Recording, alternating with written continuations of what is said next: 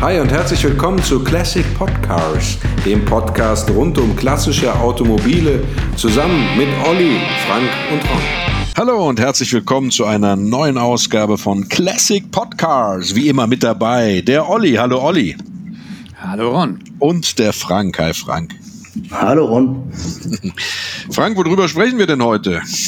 Wir sprechen über den Golf GTI der Amis, den Ford Mustang. Ja, genau, ganz richtig. Ein, ein tolles Auto, das eine, eine äh, äh, eigene Fahrzeugklasse sozusagen begründet hat, die sogenannten Pony Cars, abgeleitet von dem Begriff Mustang.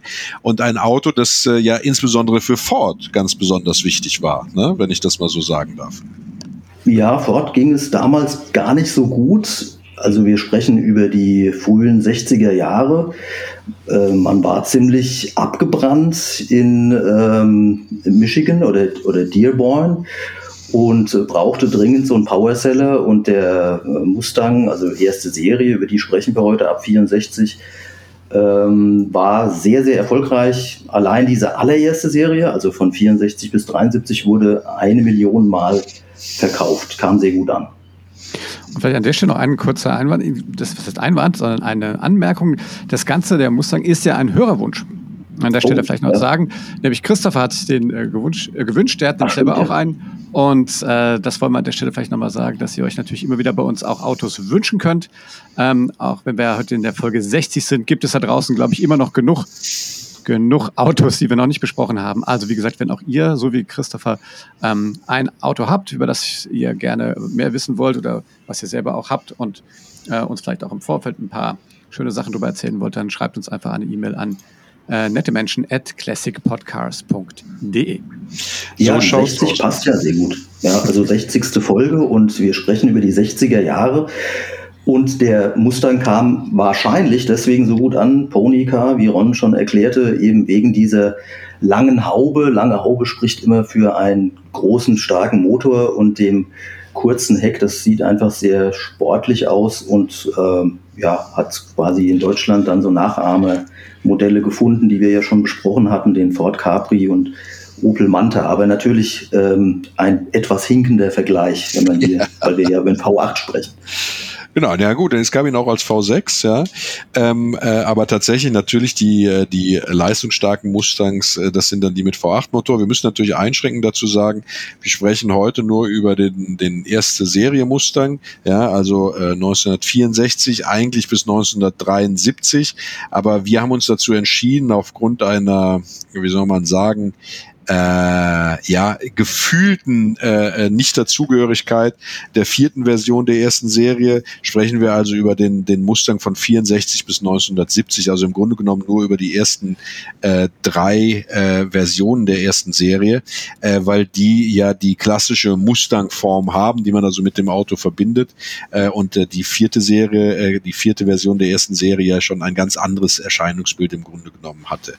Äh, wusstet ihr übrigens, dass der Mustang ein so krasser Verkaufserfolg war, dass ähm, am Tag äh, seines offiziellen Verkaufsstarts, 17. April 1964, dass an dem Tag allein 22.000 Fahrzeuge verkauft wurden? Nein, interessant. Diese Zahl also zeigt. Ja, es, es, könnte damit zusammenhängen, dass der ähm, äh, es war ja das erste Modell meines Wissens von Ford, dass man sich so richtig konfektionieren konnte. Das habe ich genau. jedenfalls mehrfach gehört. Also dass die ähm, so heute geht es ja alles über Internetseiten und äh, eben äh, solche Portale, wo man sich dann seine Wunschfarbe und Innenausstattung und alles zusammenstellen kann. Und das war damals äh, zum ersten Mal möglich und jeder konnte da so seinen Geschmack äh, treffen. 15 Farben gab es schon gleich am Anfang. Genau, ja. Also das, äh, das Auto wurde von Ford kreiert, um insbesondere das junge sportive Publikum anzusprechen, ja, was ja auch dann tatsächlich gelungen ist. Und wie du schon sagst, diese Möglichkeit, äh, äh sich da das individuelle, Auto zu konfigurieren, hat mit Sicherheit äh, dem äh, Verkaufserfolg äh, zum Verkaufserfolg beigetragen. Ähm, äh, zusätzlich natürlich auch noch, dass ähm, äh, dass es äh, den Mustang äh, ja äh, dann eben auch entsprechend in den verschiedenen äh, Leistungsausbaustufen gab und äh, er wurde das erste Mustang wurde ja als Cabrio sozusagen ausgeliefert. Später dann kam aber dann natürlich die Fastback äh, äh, und Coupé-Varianten äh, dann dann dazu. Ne? Ähm, der der Mustang ist ja technisch im Grunde genommen äh, altes Eisen, wie man so schön sagt. Ne? Also ähm, äh, soweit ich weiß, war er ja auf dem Chevrolet Corvair aufgebaut. Ne, äh, Quatsch, auf dem Ford Falcon, ne? Richtig, Frank? Was der Ford Falcon ja, die Basis also, war? Genau, also in gewisser Weise ein, ein ja, in die Jahre gekommenes Konzept, also aus heutiger Sicht sowieso, weil der hatte ja hinten äh, Blattfedern, also einerseits natürlich eine stabile Sache, aber in ähm, äh, zum geradeausfahren fantastisch. Für schnelle Kurvenwechsel ist ja so eine Hinterradaufhängung äh, suboptimal, um es mal freundlich zu formulieren. Starachse, also, ja, Starachse. Starachse, genau. ja, muss man ähm, wissen, was man da macht, äh, kann auch gefährlich werden, gerade bei der Motorleistung.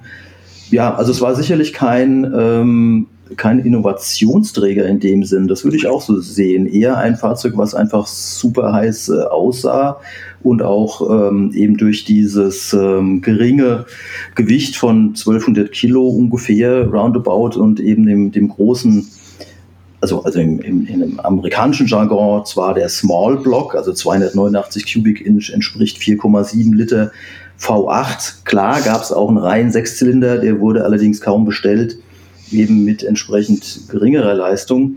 Aber der, äh, der, ja, die Kombination, die halt super gut ankam, war eben ähm, ja, Coupé äh, äh, oder wie, wie Schrägheck, geht der Olli nachher noch drauf ein, auf diese Filmstars, ja, die den auch gerne fuhren. Ähm, ja, und das war halt nicht der Bringer. Ja sehr zum Verkauf beigetragen hat ja auch, also Ford ist ja damals wirklich in die Vollen gegangen. Das Auto hätte funktionieren müssen, hätte es nicht funktioniert, ähm, wäre es äh, Ford äh, tatsächlich möglicherweise vor die Hunde gegangen oder sehr, sehr stark ins Straucheln geraten. Denn die haben ja auch richtig Geld in die Hand genommen für ähm, die Werbung für das Auto. Ne? Unter dem Titel The Unexpected äh, liefen Fernsehwerbespots und äh, überall wurde sozusagen äh, dieser Mustang angepriesen. Äh, New Yorker Weltausstellung wurde dann das erste Mal der Öffentlichkeit Öffentlichkeit präsentiert. Äh, und da waren die Leute durch die Fernsehspots, die ja sehr gut gemacht waren, durch die ganze Werbung, ähm, regelrecht heiß auf dieses Auto und konnten es überhaupt gar nicht erwarten, dass er tatsächlich endlich auf den Markt kam. Ne?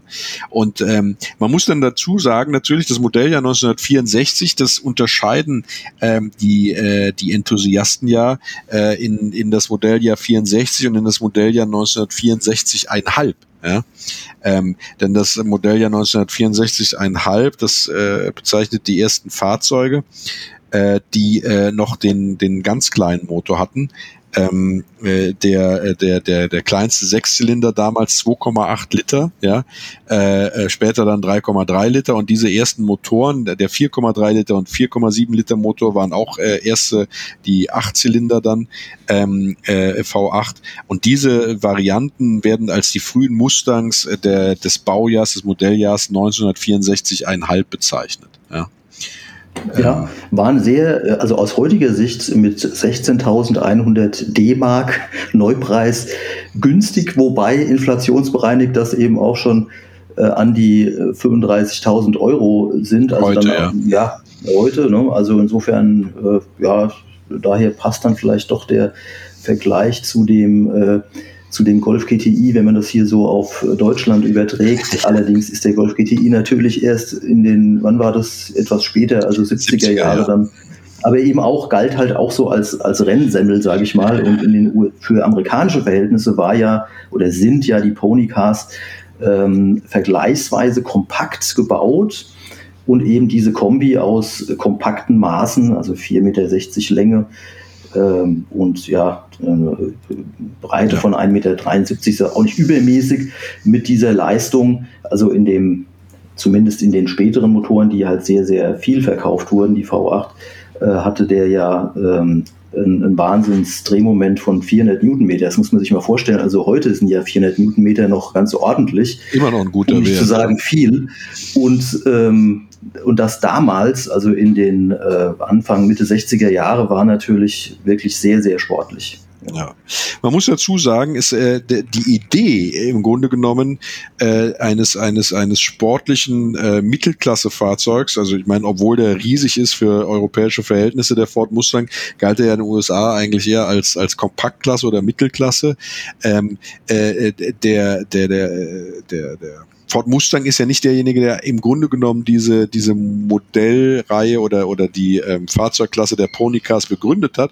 Denn es gab ja vor dem Ford Mustang von Plymouth den Barracuda, der ja dasselbe Konzept hatte, aber überhaupt nicht so erfolgreich war. Ne? Und der Ford Mustang traf aus irgendeinem Grund absolut ähm, äh, äh den, den, den, den, Nerv, den Nerv der Zeit, ja, von der Form her, wie er präsentiert wurde, die Konfigurationsmöglichkeiten, die du angesprochen hast, spielten da mit Sicherheit eine große Rolle, äh, dass man sich also das individuelle äh, sportliche Auto zusammenstellen konnte und äh, der war der erfolgreichste aller Ponycars. es gab keins dieser Muscle oder Ponycars, die danach kamen, die so erfolgreich waren wie der Ford Mustang. Im ersten Jahr, das rechnerisch natürlich, sage ich mal, eine leichte Überlänge hatte, wurden ja über 600.000 Exemplare verkauft. Ja wenn ich, ja, unglaublich. Äh, wenn ich äh, das, man, das richtig ja. in Erinnerung habe. Genau, ja. Wahnsinn. Mhm. Also, Einfach Wahnsinn. Wenn, wenn man bedenkt, also bis, bis zu dem Ende der äh, Produktionszeit, wobei da wirklich alle ein, eingerechnet sind, also ist ein bisschen ähm, hinkender Vergleich. Jetzt äh, wurden 10 Millionen Ford Mustang produziert, da sind allerdings dann wirklich alle mit dabei. Ähm, aber auch, wie du sagst, schon in dem ersten Jahr, diese 600.000 ist ja eine unglaublich große Zahl. Also für, für dieses knappe Jahr. Und ähm, ich finde es erstaunlich, dass man doch ähm, etliche rübergerettet hat. Also jetzt im Moment oder jetzt inzwischen ist es wahrscheinlich nicht mehr so leicht, einen, einen gut erhaltenen oder durchrestaurierten Wagen für bezahlbares Geld zu bekommen. Aber man, naja, man, man kriegt sie schon noch. Kommen wir nachher zu. Genau, richtig, ja. Also manche kriegt man, ne? Manche eher schwerer. Verrostet. ja, genau. Ja. Also, ne, ne tolles Auto. Ich meine, äh, klar, der hatte viel Blendwerk auch äh, äh, an sich dran. Also der hatte ja beispielsweise so stilisierte Lufthutzen äh, dann in der in der zweiten Version oder hatte der schon in der ersten Version der ersten Serie? Ich weiß es gar nicht. Ähm, hm, da war er noch Popo glatt vorne, also sah sehr ähm, schick aus, ne? Diese lange Haube vorne. Genau, richtig. Nee, nee, ich rede, ja. der hatte ja an der Seite, doch, der hatte auch schon in der ersten Serie, hatte er schon so hinten so stilisierte, da hatte so, so einen Chromeinsatz gehabt vor dem Hinterrad ja, ja. und das sah dann mhm. aus wie eine Lufthutze, war aber gar keine, ja. Und solche kleinen Spielereien hatte er tatsächlich dann, äh, das machte das Auto sportlicher äh, optisch, ähm, aber äh, äh, faktisch natürlich nicht. Ne? Und äh, klar, der hat ähm, äh, dann mit seinen Motoren, also erwähnenswert sind tatsächlich ja die, die V8-Motoren, äh, die dann später ja bis auf sieben Liter äh, anwuchsen, ja, hat er natürlich eine super Figur, eine super rührende Figur gemacht. In der ersten Version war er noch etwas filigraner, ja, äh, äh im Erscheinungsbild und äh, mit dem mit der mit mit den zu äh, äh, weiteren Versionen, also zwei und drei, äh, wuchs er auch in den Dimensionen dann kontinuierlich an. Ne? Das heißt also äh, er wurde äh, in allen Maßen etwas größer, auch eben um dann eben den größeren Motoren, also zuerst im 6,4 Liter Motor äh, äh, und dann später dann dem 7 Liter Motor da, da auch Platz zu machen, ja. Und ähm, äh, äh, wurde so, hatte sich zwar so ein bisschen die Optik immer erhalten, aber wurde dann eben dieses fein ziselierte der ersten Serie verschwand dann und der wurde dann immer mehr zu einem Muscle Car mit einem relativ martialisch äh, aggressiven Auftreten in der Optik. Ne? Ja, also hier sind ja die Schalter sehr äh, begehrt. Und davon gibt es gar nicht so wahnsinnig viele. Im Moment wird, glaube ich, gerade eine angeboten, habe ich gesehen, ähm, bei eBay Kleinanzeigen, ein, ein weißer, soweit ich weiß, in, ähm, ich meine, das wäre im Rheingau hier was ganz in der Nähe. Mit einem Schaltgetriebe meinst du, oder was? Ja, mit einem Schaltgetriebe, weil das natürlich ähm, äh, dann ja, dann kann man die ja auch wirklich richtig sportlich fahren. Äh, aber selbst der, selbst das Dreigang-Automatikgetriebe, und am Anfang waren es vielleicht sogar nur zwei Gänge, das weiß ich gar nicht, habe ich gar nicht. Ähm, ich bin zwar schon häufig mitgefahren, aber. Ich kenne nur die Dreigang-Automatik, aber. Wahrscheinlich Dreigang-Automatik, ja, ja. Ja, ja. ja ähm, ich meine, der hat ja, der ist ja so erhaben. Also diese Leistung äh, des V8, egal ob, äh, ob Small Block oder Big Block, ist ja so ähm, erhaben, dass man ähm, da auch sehr gut mit klarkommt mit einer Dreigang-Automatik. Ja, ich meine, der hatte dann später, also der, der äh, GT 500 hatte äh, bis zu 400 PS, ne, wenn ich das äh, richtig überblicke. Ähm, also dritte, dritte Version der ersten Serie. Äh, äh ich meine, das Problem dieser Autos war ja, dass die mit dem Fahrwerk, das die hatten, was du eben schon angesprochen hast, diese Leistung im Grunde genommen gar nicht sinnvoll auf den Asphalt bringen konnten. Ne? Also ja, nur gerade ausfahren. Nur gerade ausfahren und selbst dann bist du so die ersten 60 Meter mit durchdrehenden Reifen. Ja, äh, das hat natürlich echt wenig Sinn. Aber äh, es ist einfach geil, ja, das zu haben. Äh, und zu wissen, ja, ich äh, kann es hier auch voll übertreiben. Ich trete aufs Gas und verbrauche mal in der ersten Minute schon mal den halben Tank so ungefähr. Ne? Ja, das also Tankpause, genau. Also wenn man eine längere Tour plant, muss man immer ähm, Tankpausen äh, einplanen. Ist fast schon wie bei den Elektrofahrzeugen, wo man sich das ja auch überlegen muss bei längerer Distanz. Ja, und so genau. ist das da eben auch. Also es wiederholt so richtig, sich alles. Ne? Es wiederholt sich alles. Also so richtig sparsam ähm, sind die logischerweise nicht. Ja. Am Anfang ähm, verfügten die Ford Mustang auch nur über Trommelbremsen äh, ringsrum, was natürlich ein bisschen irre klingt, also angesichts der Leistung. Und äh, aus diesem Grund sind inzwischen auch selbst die älteren Modelle oder viele von den älteren Modellen äh, wurden dann umgerüstet und du haben zumindest ja, zumindest vorne Scheibenbremsen. Ja. Du konntest sie, äh, du konntest in der in, in, in der Konfiguration dir auch Scheibenbremsen rundum bestellen, ne? Ja, dann war das wahrscheinlich nur so die Sparvariante. Ja, möglicherweise. Also Trommelbremsen sind ja an sich äh, durchaus bei Oldtimer eine feine Sache, also und, und äh, haltbar und langlebig, aber eben bei der Leistung ähm, ist das dann ja. doch ratsam. Ähm, Frank, wie äh, immer gilt, wie immer gilt, ja, wer bremst, hat Angst. Ja. Und das wusste der, das wusste der, verloren. Das ja. wusste der Käufer des Mustang und für den war Bremsen nicht so wichtig, sondern für den war wichtiger, nach vorne zu gehen. Ne?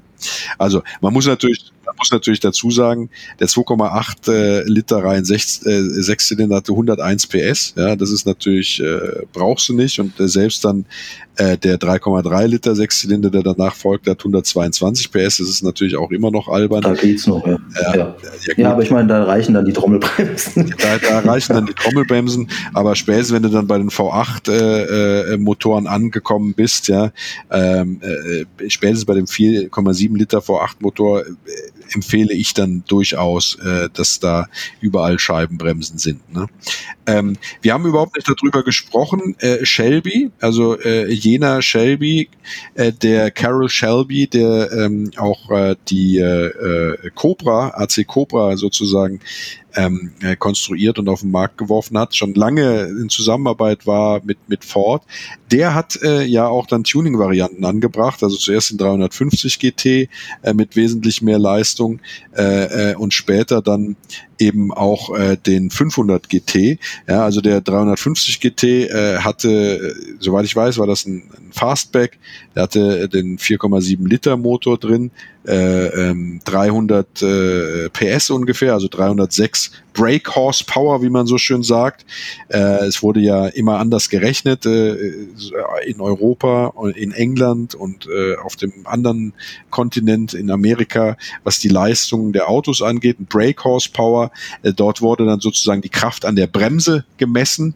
Das ent entspricht äh, äh ein, ein PS äh, sozusagen entsprechen ungefähr 1, ja, was wird es sein? Äh, 0 1 ähm, äh, äh, Brake Horsepower. Ne? Oder umgekehrt, Quatsch. Ein, ein Brake Horsepower äh, entspricht ungefähr 1,01 PS.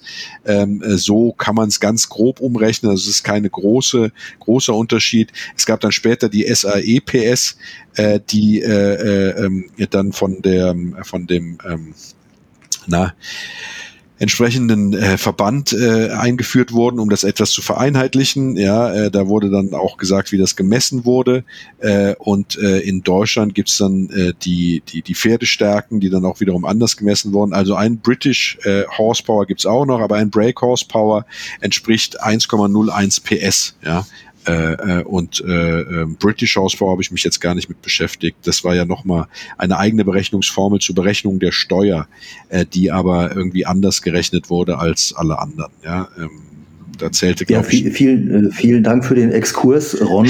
ähm, ich, muss, ich, ich muss gestehen, dass ich mich da nie in die Details äh, reingekniet habe, weil ich immer der ähm, Überzeugung war, 400 PS, also ob ich jetzt dann äh, ein paar wenige Dutzende mehr oder weniger, kommt es fast nicht drauf an, genau. äh, weil die eben so leistungsstark sind.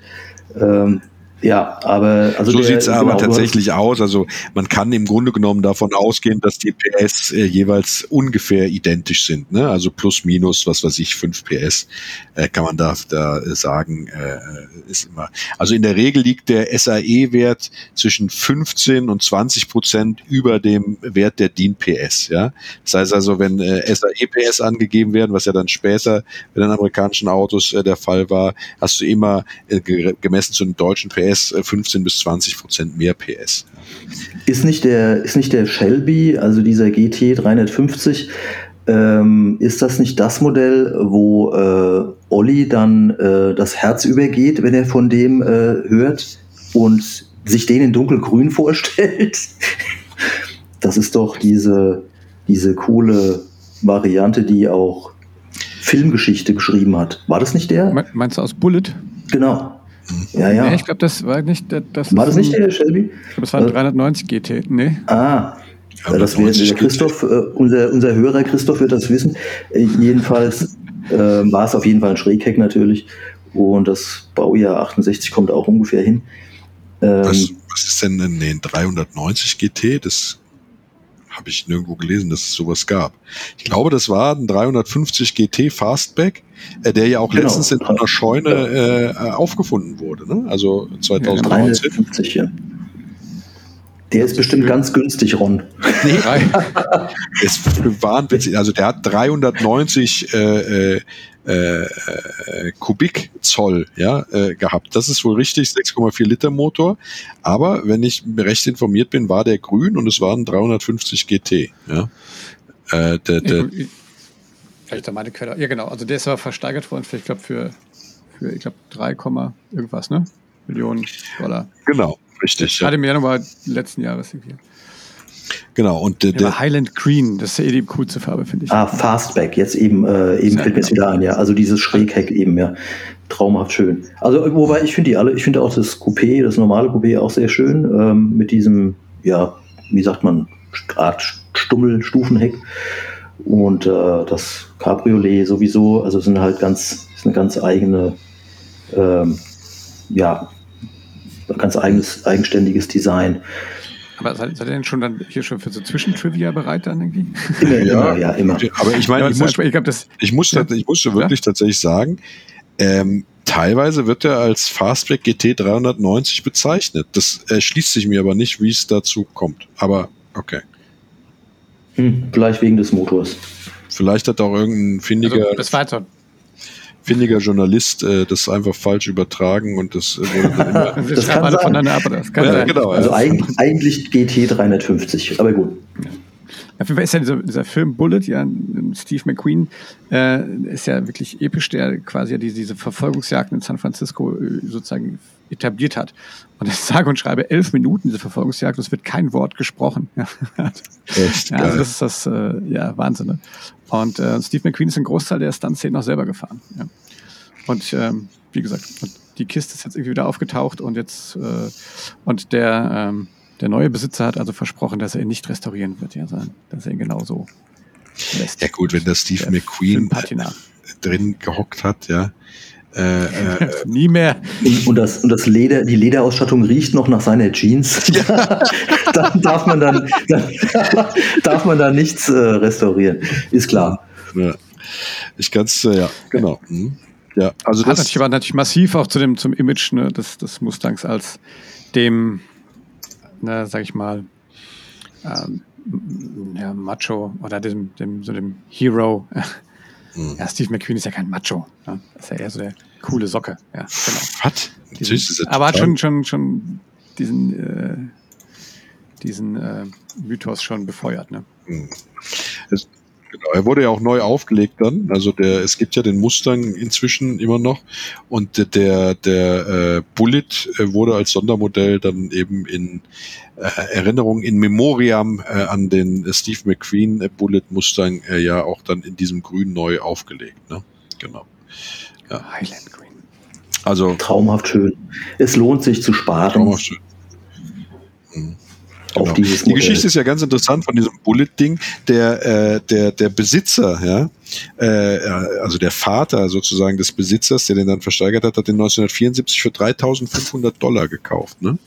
Und hat den als Alltagswagen, als Alltagswagen bewegt, ja? Und dann ist irgendwas kaputt ja. gegangen, hat dann in der Garage abgestellt, bis jetzt sozusagen der Sohn kam und sagt, ja, da ein Mustang, äh, ja, schön, äh, komm, wir gucken mal. Und dann hat man halt gesehen, okay, das ist das echte Filmauto. Und dann ging er in die Auktion und ist für 3,7 Millionen Dollar äh, äh, dann, dann, dann an Mann gebracht worden. Ne? Und äh, Wahnsinn. Also ich das stellt sich, ich stelle mir ja bei solchen Geschichten immer die Frage, ne? Nehmen wir mal an, ich würde jetzt auf irgendwie, mein Vater hätte noch eine Garage, das würde mir irgendwie auffallen irgendwann und ich würde die dann aufmachen, dann steht da so ein Auto drin, ja. Äh, der James Bond Aston Martin, ja, das originale Filmauto oder sowas. Und ich würde denken, ja, geil. Wenn du den jetzt versteigerst, kriegst du mehrere Millionen Dollar. Machst du das oder behältst du das Auto, weil du es einfach geil findest, dass du dieses Auto hast? Was würdet ihr da machen? Ja, das ist eine sehr schwierige Frage. Ich denke, das hängt immer von den Lebensumständen ab. Also wenn einem das egal sein kann, was da für ein Wert in der Scheune steht, dann würde man ihn sicherlich aus emotionalen Gründen behalten. Aber damit ist ja auch die Gegenthese schon umrissen, wenn man ja. aus welchen widrigen Umständen auch immer ähm, äh, dringend dieses äh, das äh, Objekt der Begierde valutieren muss, dann äh, ja, valutieren. Dann, wow. Nee, ich meine jetzt ja. tatsächlich, also guck mal, wir haben ja alle genug zu essen. Wir verdienen, sage ich mal, okay, ja, wir können davon leben. Ähm, äh, ich gehe mal davon aus, dass wir jetzt nicht irgendwie in ganz schwierigen Lebenslagen sind, dass wir irgendwas verkaufen müssen. Wir führen ein normales mittelständisches Leben. Wenn du das Auto verkaufst, führst du ein Millionärsleben. Was würdest du denn da machen? Würdest du das Auto behalten oder würdest du es verkaufen und sagen, ich kaufe mir lieber 10, 20.000 Euro Autos dann äh, und erfreue mich an denen, baue mir noch eine Halle dafür? Äh, oder wäre es dir wichtiger, dass du das Bullet äh, äh, mit den Bullet-Mustern besitzt? Olli, Olli, was sagst du? Also, das, also ich würde ihn natürlich, wenn es geht, behalten. Ne? ich, ich, ich, schließe, ja, da schließe ich mich an. Versichert kriege und wenn ich, sag ich mal, bevor ich am Hungertuch Logo würde ich den ja. behalten. Ich würde ihn auch behalten. Ich denke, dass also das Leben eines Aber der Ron, der Rons Vater maximal noch eine Ente in der Garage stehen hat. ja, aber vielleicht ein bisschen an den Haaren herbeigezogen. Vielleicht ist es ja okay. die Ente aus dem James Bond Film. Ja. Es Wer gab ja auch schon eine Verfolgungsjagd in James Bond mit Ente. Mhm. Ja. Gut. Also liebe Hörerinnen und Hörer, wenn ihr also euch für die Ente interessiert, dann müsst ihr in Folge, keine Ahnung, was waren die Ente, Folge 5 Oder wenn ihr uns mit dem oder wenn ihr über ein echtes Filmauto verfügt, dann schreibt uns doch äh, gerne an nette Menschen at classicpodcars.de und erzählt uns die Geschichte, die dahinter steht. Ja, das würde mich interessieren, ob es Zuhörer gibt, die Filmautos also jetzt nicht bei von Alarm für Cobra 11, sondern äh, Kojak übrig ist, genau. genau. Also finden wir mal zurück äh, sozusagen in die Spur. Shelby äh, hat den Mustang getuned. Das Interessante dabei war, dass ähm, anders als andere Tuner tatsächlich die Mustangs von Carol Shelby ganz normal über das Ford Händler Programm äh, zu beziehen waren. Ne? Und äh, wie gesagt, äh, in der Spitze hat er einen, einen GT 500 KR geschaffen, wenn ich äh, richtig informiert bin, mit 400 PS Leistung. Ähm, äh, äh, wo, ja, das der kostete auch dann, der kostete dann entsprechend mehr. Genau. Also da reden wir dann, ja, da reden wir dann, oder damals äh, schon über 119.000 Dollar, was natürlich echt mhm. viel, viel Geld ist. Ich Und damals natürlich noch viel mehr Geld war. Ja. Bist du, bist du da sicher, äh, Frank? Weil 119.000 Dollar hat die Wiederauflage dieses Autos gekostet. Ähm, also es gab eine Wiederauflage äh, eines. Ach, das war nur die Grundversion. Das war nur die Grundversion. Oh weh. ich habe hab kein, hab keine Ahnung, aber äh, auf jeden Fall gab es eine Wiederauflage äh, von eines Mustangs, ja, äh, dieses GT 500 äh, Eleanor, der ja auch äh, aus dem Film 60 Sekunden bekannt ist, und der hat 119.000 Dollar gekostet.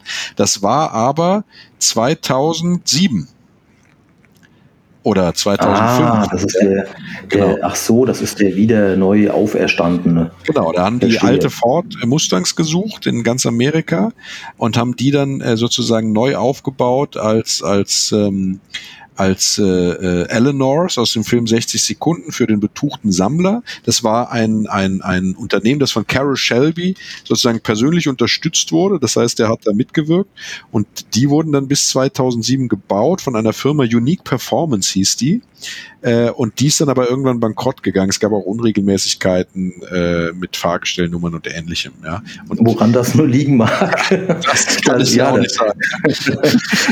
Ein Bombengeschäft, das dann leider doch nicht fortgeführt genau. wurde. Aber die Idee ist natürlich fantastisch an so einer Filmlegende, also ja. das dann nochmal eins weiterzudrehen und ja. ja aber, aber, der Shelby, wenn wir schon bei dem Shelby sind, der ist ja tatsächlich schon wieder Zwischentrivia. Heute machen wir das mal ein bisschen anders. Ne?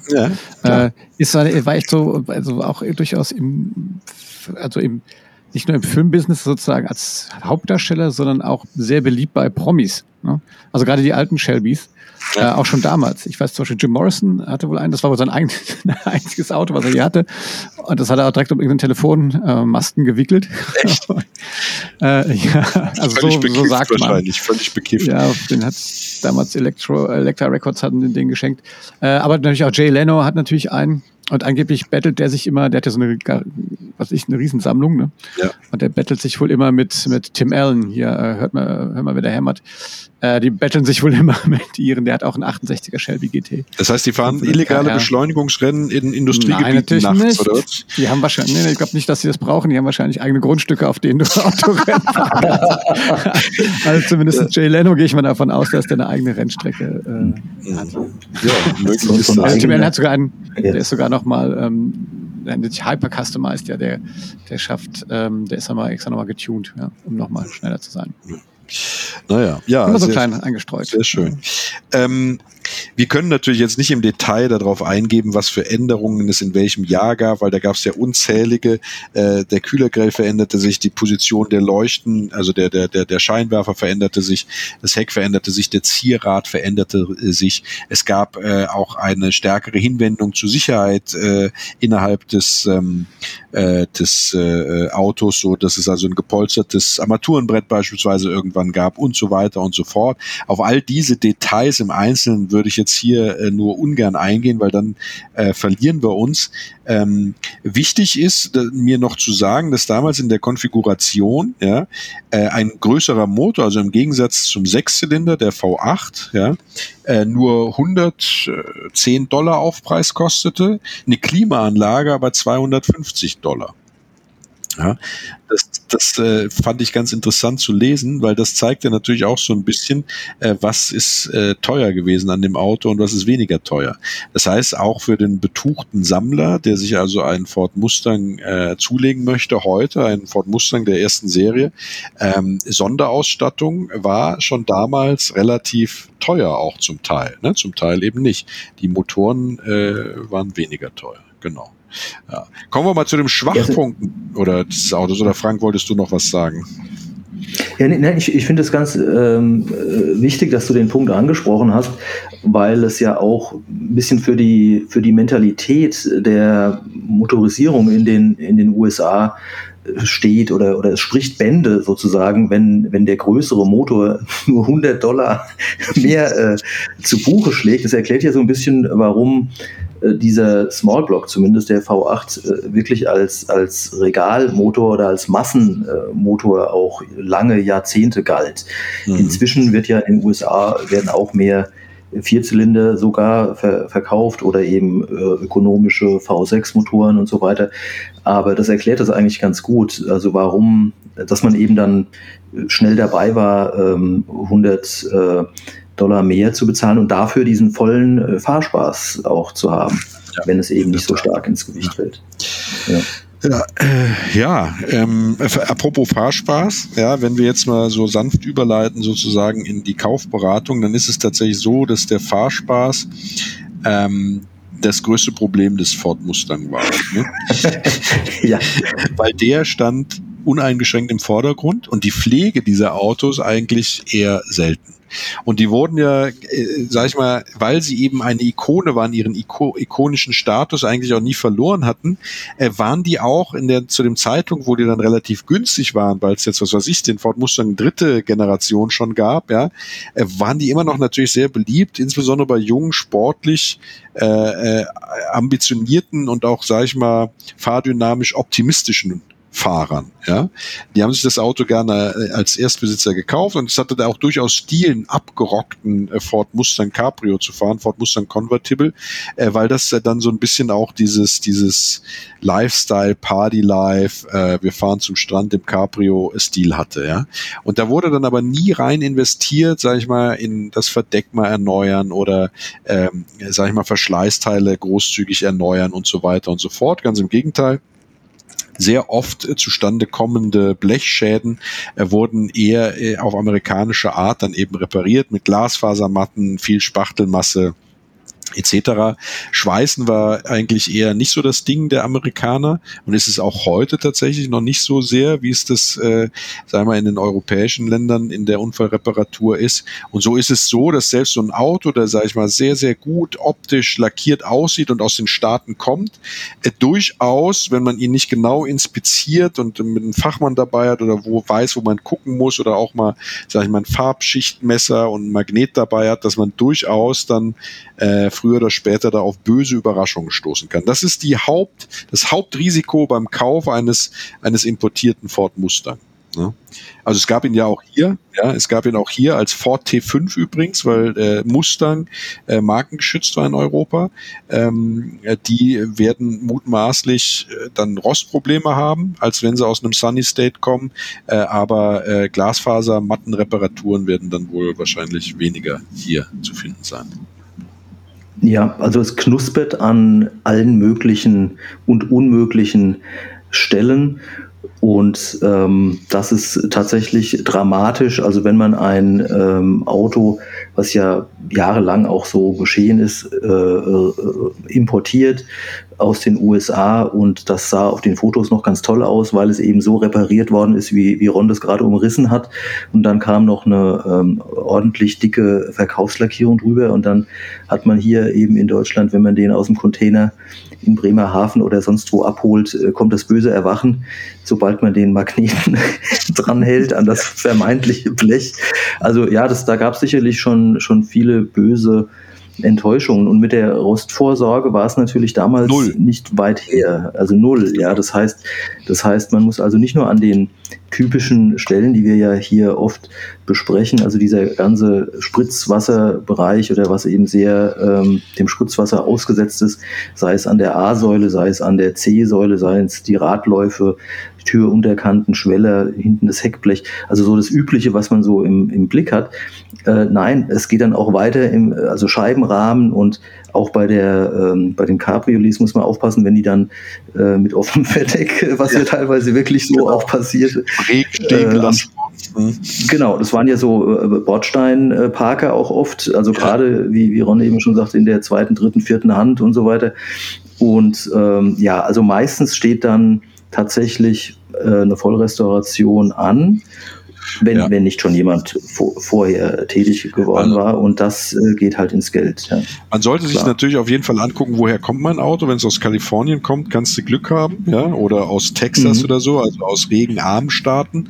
Aber wenn du dann eben aus anderen Staaten die Autos holst, äh, da kann es dann schon sein, dass die äh, ja dem, dem feucht-nassen Klima äh, dort wenig entgegenzusetzen hatten. Ja. Ähm, Türböden, Türkanten, Stehwände, Ähm, der Unterboden sollte genau inspiziert werden, also Rahmenlängsträger im Bereich des Motorraums sind sehr gerne rostanfällig. Äh, die Rahmenlängsträger äh, insgesamt haben häufig Korrosion. Ähm, die Aufnahme der für die Blattfedern, ne, ganz wichtig zu gucken, weil so ein, so ein, so ein Rahmenlängsträger, wenn da ein bisschen Rost drauf ist, die sind relativ dick, ja, da kann man noch Glück haben, kann man sagen, gut, entrostig und dann äh, ab dafür. Aber wenn es an, an, an, am Bereich der Aufnahme der Blattfedern ist, dann ist es natürlich auch unter einem Sicherheitsaspekt, sage ich mal, äh, unbedingt geraten, hier dann sehr schnell äh, dran zu gehen. Ne? Die Seitentaschen im Kofferraum, weil wie du sagst, ähm, äh, undichte Heckscheibendichtung, ja, da ist das Wasser tatsächlich in die Seitentaschen im Kofferraum äh, gelaufen und das ist äh, so die Stelle, wo die am allerhäufigsten rosten, ja, weil dann stand da das Wasser und das ist da äh, prächtig durchgerostet und ähm, äh, ja, äh, ansonsten muss man natürlich sagen, er hat sehr dickes Blech, ja. Äh, das heißt also, in der Fläche oder sowas ist da kaum mit irgendwas zu rechnen, sondern all die äh, Ecken, wo sich halt Laub, äh, Feuchtigkeit sammeln kann, ähm, äh, da kann es dann gerne knuspern, äh, in den genannten Stellen insbesondere. Ansonsten ist er natürlich von der Technik her überschaubar. Aber auch hier ist es natürlich so, die Bremsen sind oft fest, ja. Die Servolenkungen, die alten amerikanischen, ähm, äh, haben so sagen sagen böse Zungen, zwar schon ab Werk Spiel gehabt, ja, aber wenn sie zu viel Spiel aufweisen, dann ist es auch hier eine Revision notwendig. Ähm, ja, äh, das heißt, es gibt genug, was man da sozusagen auch äh, gucken und Geld ausgeben kann. Ähm, das Gute ist, es gibt für diese Muscle Cars, äh, diese Großserienfahrzeuge heute alle Teile in sehr guter Nachfertigung zu moderaten Preisen. Also der amerikanische Klassikermarkt ist da ein echtes Vorbild für seine Autos und es ist anders äh, wie hierzulande. Äh, wenn man bei BMW in der Klassiksparte landet, zahlt man äh, üblicherweise den zehnfachen Preis von dem Teil in Erstausrüsterqualität, nur weil da der BMW-Stempel dann äh, drauf ist. Äh, das ist in Amerika überhaupt nicht so. Da kriegt man bessere als Erstausrüsterqualität äh, Teile zu sehr moderaten und guten Preisen. Ne?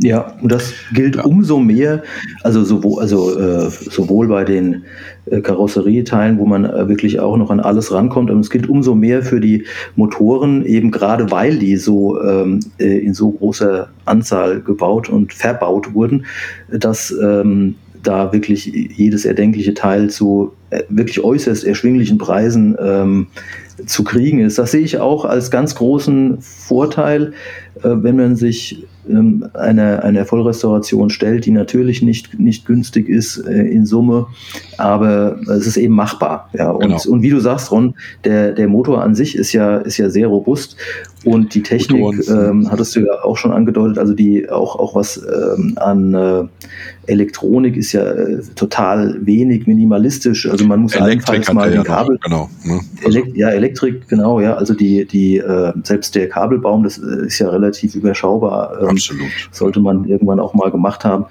äh, damit äh, die Blinker auch blinken und so weiter. Ähm, ja, also eigentlich ein dankbares äh, Restaurations. Dankbares Restaurationsobjekt, absolut. Bin ich absolut bei dir. Ähm, beim Motor hast du absolut recht, die sind total unauffällig, also groß, hubraumstarke Motoren sind ja oft sehr, sehr langlebig. Ja. Äh, natürlich gibt es auch Exemplare, die komplett zerritten wurden, wenn man das so schön sagen darf, aber an sich äh, äh unauffällig. Das Einzige, äh, was ein Problem ist, ist das Kreuzgelenk von der, von der Kardanwelle im Antriebsstrang, weil ja durch die äh, eben bereits erwähnte äh, sehr starke Leistung der Motoren, also die starken Newtonmeter, ähm, manchmal diese diese äh, dieses Kreuzgelenk eben unterdimensioniert war und deswegen sich gerne ausgeschlagen mit einem lauten Klacken zu Wort meldet. Ja. Ähm, ansonsten gilt natürlich, äh, wenn man jetzt einen normalen Mustang kauft und möchte den also original haben, so wie er dann tatsächlich auch bestellt wurde, muss man sich natürlich dem Interieur widmen, weil äh, man kriegt zwar, sage ich mal, fast alles, aber eben doch nicht alles. Und wenn man irgendwelche Sonderausstattungen hat und das eben dann eben in der Restauration oder in seinem Auto auch original haben möchte, äh, dann ist man sehr oft auch äh, dann eben in einem Bereich, wo es auf einmal teuer wird. Ja, ähm, also zum Beispiel, was weiß ich, äh, das weiße Leder der ersten Serie, die Sitze, ja, wenn man die unbedingt drin haben will, dann äh, geht es natürlich äh, auch da ans Portemonnaie. Und äh, einige Teile sind äh, ja dann eben auch nicht mehr zu kriegen oder auch nur noch als sehr, sehr teure Nachfertigung aufgrund der sehr geringen Stückzahl. Ja. Richtig teuer wird's dann natürlich äh, ähm, äh, später bei den Sonderserien oder den, den, den, den ähm, na, Shelby Mustangs, aber da kommen wir dann in der Preisgestaltung dazu. Ne? Ähm, ja, ansonsten, ja, wie du schon sagst, Frank, ich glaube, wenn man einen Ami restaurieren will, ja, und Spaß am Mustang hat, äh, dann äh, kann man äh, dort, sage ich mal, in den normalen Formen, also wenn es jetzt nicht unbedingt ein, ein, ein seltener Fastback oder seltenerer Fastback sein soll, äh, kann man durchaus äh, dort äh, sich dieses Auto zulegen als äh, erstes Projekt. Ja, bin ich absolut bei ja, also, ne? Mhm. also was ich klasse finde, dass man eben überall gut drankommt. Da ist ja nichts versteckt oder ähm, ja, man, man kann im Motorraum alles sehen, man kann äh, unter dem Fahrzeug alles erreichen und, und äh, kann gut basteln und schrauben. Ähm, also hat mich schon manchmal an so äh, ja die erste A-Rekord oder sowas ja. erinnert. Ja. So, oder B-Rekord, wo, wo das ja auch alles äh, relativ ähm, klar und einfach zu überblicken ist, was man da, was man da zu tun hat. Also ich denke, so eine, so eine Restauration, der Vorteil einer Restauration ist eben äh, bei dem Ford Mustang, dass man dann wirklich genau weiß, was man gemacht hat und man kauft nicht die Katze im Sack. Also das ist immer die Gretchenfrage, ob es sich eben lohnt, äh, eher lohnt, einen, einen runtergerumpelten äh, Wagen äh, zu kaufen und den dann komplett neu aufzubauen oder eben Direkt äh, einen bereits kaufen. restaurierten. Ist eine, äh, kommt sicherlich immer auf den Individualfall drauf an. Was die Sunny States betrifft, da bin ich ganz bei dir, Ron. Also natürlich diese trockenen Südstaaten oder, oder Sü mittlerer Westen, äh, Nevada und so weiter, zählt sicherlich auch noch dazu. Ähm, es äh, kann ein Vorteil sein. Nicht was die, nicht was das Interieur, Interieur betrifft, da ist natürlich Nein, dann alles durch die Sonne ne? ja, genau. verglichen. Aber ähm, das Blech ist dann halt äh, meistens jedenfalls besser erhalten, als wenn der Wagen an der Ostküste bewegt wurde. Hm, in der Tat. Wo es mehr regnet. Ja. So sieht's aus, genau. Ja, ähm, was, was, was gibt's sonst noch zu sagen zum Ford Mustang? Das Gute daran ist, wenn man so ein Auto restauriert, ähm, der hatte ab Werk Spaltmaße, da kriegst du das kalte Grauen. Also Tesla steht jetzt ja in der, in der Tradition dann äh, der alten äh, Ford Mustangs, was die Spaltmaße angeht. Aber ansonsten ist es, wenn du da mit europäischen, wenn du da mit europäischen Qualitätsstandards dran gehst, ähm, Katastrophe, ja, wirkliche Katastrophe. Ich bin in Ford Mustang äh, Convertible gefahren äh, in Berlin im Zuge einer Filmproduktion, Film- und Fernsehproduktion, haben wir den gemietet und ich habe den durch Berlin chauffiert. Äh, das war äh, tatsächlich also ein sehr gutes Auto, Erstlack, ähm, äh, wenig Kilometer gelaufen. Äh, ich habe mir den angeguckt, angeblich unrestauriert.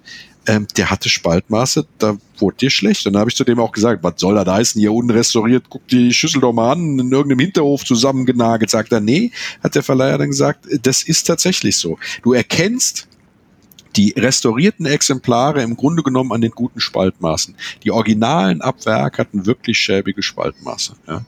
Und äh, ja, das äh, eröffnet dir natürlich die Möglichkeit auch als Anfänger, wenn das dann nicht so alles so richtig geklappt hat, die Spaltmaße nicht 100% akkurat sind, zu sagen, wieso? Ich äh, lege Wert auf Originalität, das war so. ja, genau. ja, oder man, man kann sie sogar, wenn man neu aufbaut, vielleicht sogar besser hinkriegen als äh, die Jungs im Werk. Du kannst sie auf gar keinen Fall schlechter hinkriegen. Schlechter geht nicht. Ja. Schlechter geht ja. nicht. Kommen wir mal zum Preis. Was muss man denn so ausgeben, ähm, äh, Frank, für einen, äh, sag ich mal, normalen Mustang mit einem normalen 4,7 äh, äh, Liter Motor ähm, als, als, als Coupé oder Cabrio? Was würdest du da sagen? Ja, also die Zeiten, ich habe mich ähm, jetzt äh, anlässlich unserer heutigen Folge nochmal damit befasst. Ähm, ich bin selbst mal, stand selbst ein paar Mal kurz davor, einen zu kaufen, allerdings in den USA und das auch schon, liegt auch schon etliche Jahre zurück.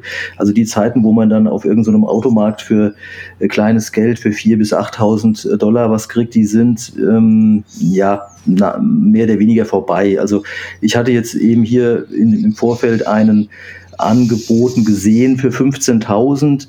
Der fährt, ähm, aber eben nicht wirklich restauriert ist. Also man kriegt was für 12, 10, 12, 15.000 Euro. Das wird dann natürlich nicht perfekt sein. Und wie immer geht's, ist es dann nach oben offen. Ich meine, die Preise erklären sich auch dadurch, dass eine Komplettrestauration, wenn man es wirklich gut macht, da fließen schnell 40, 50.000 Euro rein, wenn man eben alles macht. Und so erklärt sich auch diese Spanne von ja, ich sag mal 15.000 bis 50.000. Und da gibt es sehr, sehr viel äh, dazwischen. Hm. Also es kommt tatsächlich natürlich auch darauf an, äh, sage ich mal, ähm, äh, was, was für ein Mustang du, du haben willst. Ja? Willst du jetzt also tatsächlich ein Brot- und Butter-Mustang, wie sie tatsächlich millionenfach produziert worden, muss man ja tatsächlich sagen, ja? Oder legst du Wert darauf, äh, dass du äh, einen äh, ja, ein Fastback hast mit dem größten Motor, der angeboten wird, er soll da irgendwo Shelby draufstehen äh, oder soll es das nicht? Ja, ähm, wie original soll er sein? Ja, äh, muss der Matching Numbers haben oder geht es mir nur darum, dass ich die Form fahre mit einem dicken Motor? Ähm, äh, das sind natürlich alles Sachen, das muss man sich im Vorfeld überlegen. Ich glaube, sage ich mal, wenn du dir ein vernünftiges Auto kaufen, also ein vernünftiges Restaurationsexemplar, wenn du sagst, ich kann viel selber machen, da bist du so ab 8000 Euro dabei. Da hast du die Autos, die verzollt dann sozusagen aus den USA kommen. Das sind dann aber Wundertüten, ja, die auch tatsächlich als solche verkauft werden, in einem denkbar ja. schlechten Zustand, wo du dann eben auch dran gehen musst, also rettbar, noch restaurierbar, aber eben nicht mehr so äh, nice, ja.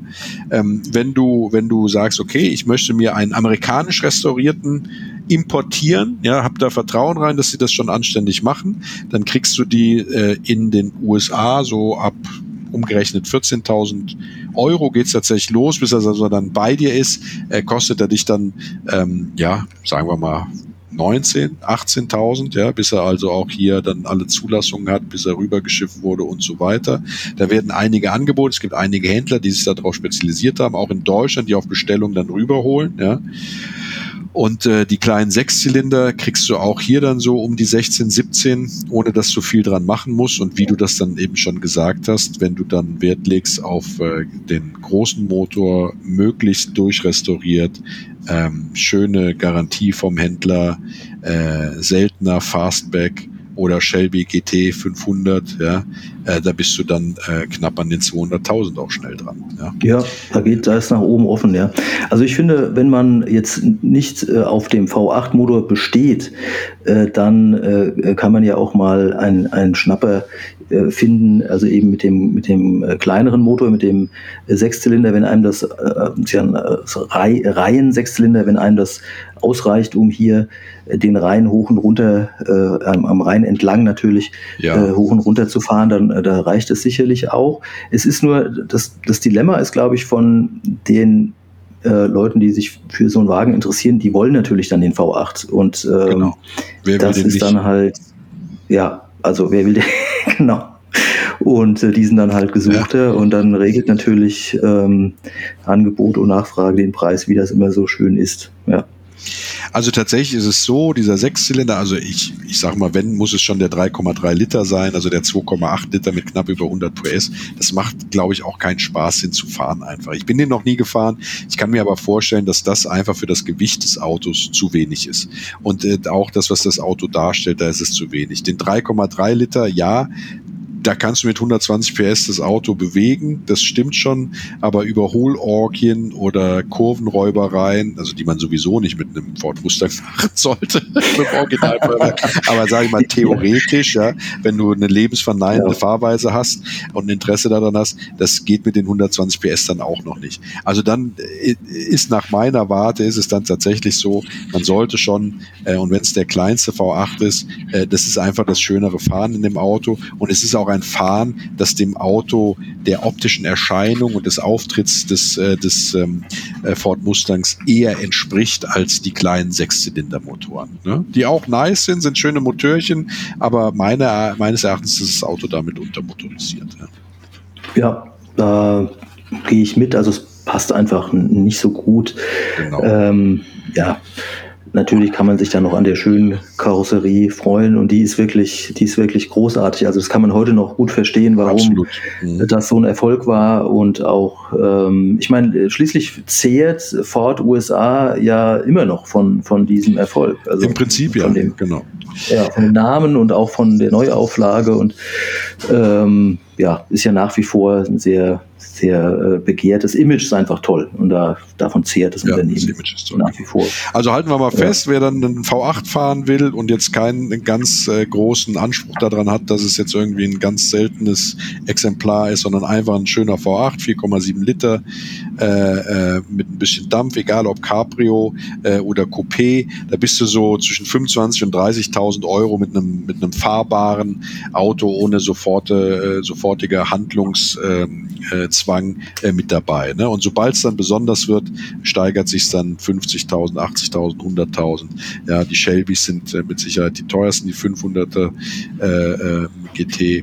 Ähm, ja, äh, so kann man es abstufen. Ne? Das heißt also, so ein Mustang ist im Grunde genommen für denjenigen, der den, der den äh, Sparvertrag auflöst und sagt, ich möchte mir jetzt was gönnen, ich hatte schon immer Spaß am Mustang, ist er für 25.000 bis 30.000 Euro realisier- und fahrbar. Ne? In, in ja, jetzt würde ich natürlich gerne äh, wissen, ähm, wofür sich äh, Christoph dann entscheidet. Ja. Diese ne Nebengeräusche sind meine Labrador-Hündin. Ich, äh, dafür muss ich mich entschuldigen. Ich dachte, du hättest dich geschüttelt. Grunzt vor sich hin. Äh, ja, also der Christoph, der uns ja ähm, geschrieben hatte, hatte ja die eingangs schon einen. Also ah, er hat schon einen. Ah, gut. Schon einen. Aber ich weiß nicht, was er dafür bezahlt hat, hat er jetzt nicht geschrieben. Ja, ja das behalten dann die Genießer, äh, die, ja, die, genau, die Konnoisseure äh, genießen und schweigen. ja. ja. Olli, eine schöne Geschichte noch irgendwie tatsächlich irgendwie an, hier, ein Bekannter von mir, der hat eine Zeit lang mal äh, so eher professionell Mustangs aus USA geholt und ähm, dann hier aufbereitet und die dann weiterverkauft und hat damals den, den, den ersten, den er selber geholt hat, das war irgendwie auch in diesem Highland Green ähm, Automatik, irgendwie aber auch äh, Achtzylinder.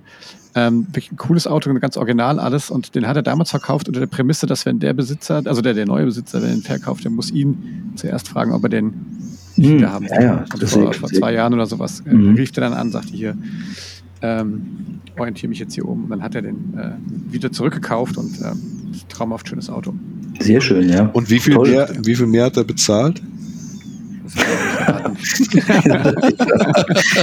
ja, Verhandlungssache. Wie man damals mhm. einen Fixpreis machen sollen. Mhm. Ja. Aber ich meine, auf der anderen, was noch ein Aspekt ist, vielleicht was, was ganz spannend ist. Ähm, ich muss sagen, also äh, mein persönliches Erlebnis mit dem äh, Ford Mustang ist, dass mein, ähm, mein Bruder in einem geheiratet hat. Ah, und, äh, ja damals von einem, von einem Freund, der hatte sich den gekauft. Und zwar, weil der wollte einen coolen Oldtimer und zwar ein viersitziges Cabrio haben, das ein bisschen Wumms hat. Und da gibt es gar nicht so viele. Das also, das einen sportlichen äh, Aspekt hat, muss man sagen, dass, dass der Mustang als Viersitzer äh, eigentlich auch äh, eine gewisse Attraktivität auch hat. Ne? Jetzt hast du gesagt, ja. der hat in dem Mustang geheiratet. Saß dann der Pfarrer vorne oder saßen die vorne und der Pfarrer Nein, saß also hinten? zur Hochzeit wurde er dann gefahren. Ach Gott. Ja. Aber ich muss sagen, das Verdeck, das Verdeck kannst du, kann, brauchst du auch gar keinen zeigen. so Placebo-Klappe, die du da drüber machst, ja. Also das ist echt übel. Ja, vor allem die Abdeckung für das Verdeck hat gefühlt 100 Druckknöpfe, ja, die du da alle einklippen musst. Per Senning heißt das doch. Per Senning, genau. Mhm. Sehr schön, ja. Gutes Argument mit dem Viersitzer, weil es gibt gar nicht äh, viele, die schön aussehen. Also so, äh, ich meine, natürlich ein Saab vielleicht noch, also, nee, aber auch ein Saab ist ja, also sportliche, sportliche Cabrios gibt es nicht ja. viele Viersitzer. E30, mhm. ja. BMW 3, ja, E30. Sportliche, sportliche Cabrios. Das Ron, da, muss dir, da muss ich dir ausnahmsweise recht geben, der E30 ist wirklich als Cabrio sehr schön. Ja, absolut. Viersitzer ist okay. Toller Viersitzer, ja. ja. Okay, mhm. also einzige Manko am Ford Mustang, muss ich sagen, echt auch cool. Würde ich auch schwach werden, glaube ich. Also gerade in diesem Highland Green, super. Mhm. mhm. Hätte der noch Klappscheinwerfer, dann. Kannst du das bestimmt nachrüsten. Gibt es bestimmt in der Outdoor-Palette auch. Ja. Ja. Naja. Ja, sehr schön. Ja, liebe Leute. Ja. Das war unser also, 60. Podcast heute. Ähm, Premiere. Äh, nein. Äh, Premiere auch. auch Premiere. unser erster 60. Ein Podcast. Wichtiger Meilenstein. Ja. Richtig. Und äh, wie gesagt, Christopher, vielen Dank für, deine, für, deinen, ähm, für deinen Autowunsch, den wir hiermit gerne erfüllt haben. Und äh, viel Spaß mit deinem, äh, ähm, mit deinem Ford Mustang. Ford Mustang. Mhm. Ja. Und äh, muss auch sagen, Christoph ist auch irgendwie Anfang 20. Das heißt, mich freut es immer wieder, dass wir wirklich viele auch junge Hörer haben. Ja, das Spaß an, an altes, alten Autos haben. Ja, der Nachwuchs ist da. Ne? Man ich dachte, du sagst an alten Herren. Also die haben Spaß jetzt. an alten Autos. ja. ja. Ähm, nee, der, Na der Nachwuchs ist da der Nachwuchs ist da und von Zeit zu Zeit offenbart er sich auch. Das ist sehr schön. Ich wünsche auch natürlich viel Spaß, tolles Auto. Ähm, für alle äh, unsere Hörer da draußen gilt natürlich wie immer, wenn euch äh, das, äh, was ihr hier gehört habt, gefallen hat, dann äh, gebt uns ein Like. Äh, wenn ihr konstruktive Kritik habt oder uns einfach eine eigene Geschichte erzählen wollt, wie zum Beispiel, ob ihr ein Filmauto besitzt, dann eine Mail an nettemenschen at classicpodcars.de und äh, ja, dasselbe gilt auch dafür, wenn ihr Wünsche habt, wie Olli das schon gerade gesagt hat. Von meiner Seite war's das. Was ist mit euch, ihr zwei? Ja, bleibt gesund, allzeit gute Fahrt und ja, wir hören uns. Genau, wenn euch dieser Podcast gefallen hat, dann gebt uns einen Daumen hoch oder fünf Sterne bei Apple Podcast. Ähm, hört auch mal rein unsere anderen ähm, Podcasts, die wir noch gemacht haben. Wie gesagt, wir haben nicht nur einen zur Ente gemacht, sondern äh, auch zu den äh, damaligen Wettbewerbern, auch deutschen Wettbewerbern des Ford Mustangs. Ähm, ja, einfach bei Spotify, bei äh, Apple Podcast, überall. Schaut einfach rein und hört euch noch ein paar von unseren Podcasts an. Wir freuen uns über eure konstruktive Kritik und über, ähm, wie gesagt, Autowünsche. Einfach Ron hat schon gesagt, an nette Menschen at classicpodcars.de eine E-Mail schicken. In diesem Sinne, macht's gut. Bis die Tage. Bye, bye. Tschüss. Bye, bye. Tschüss.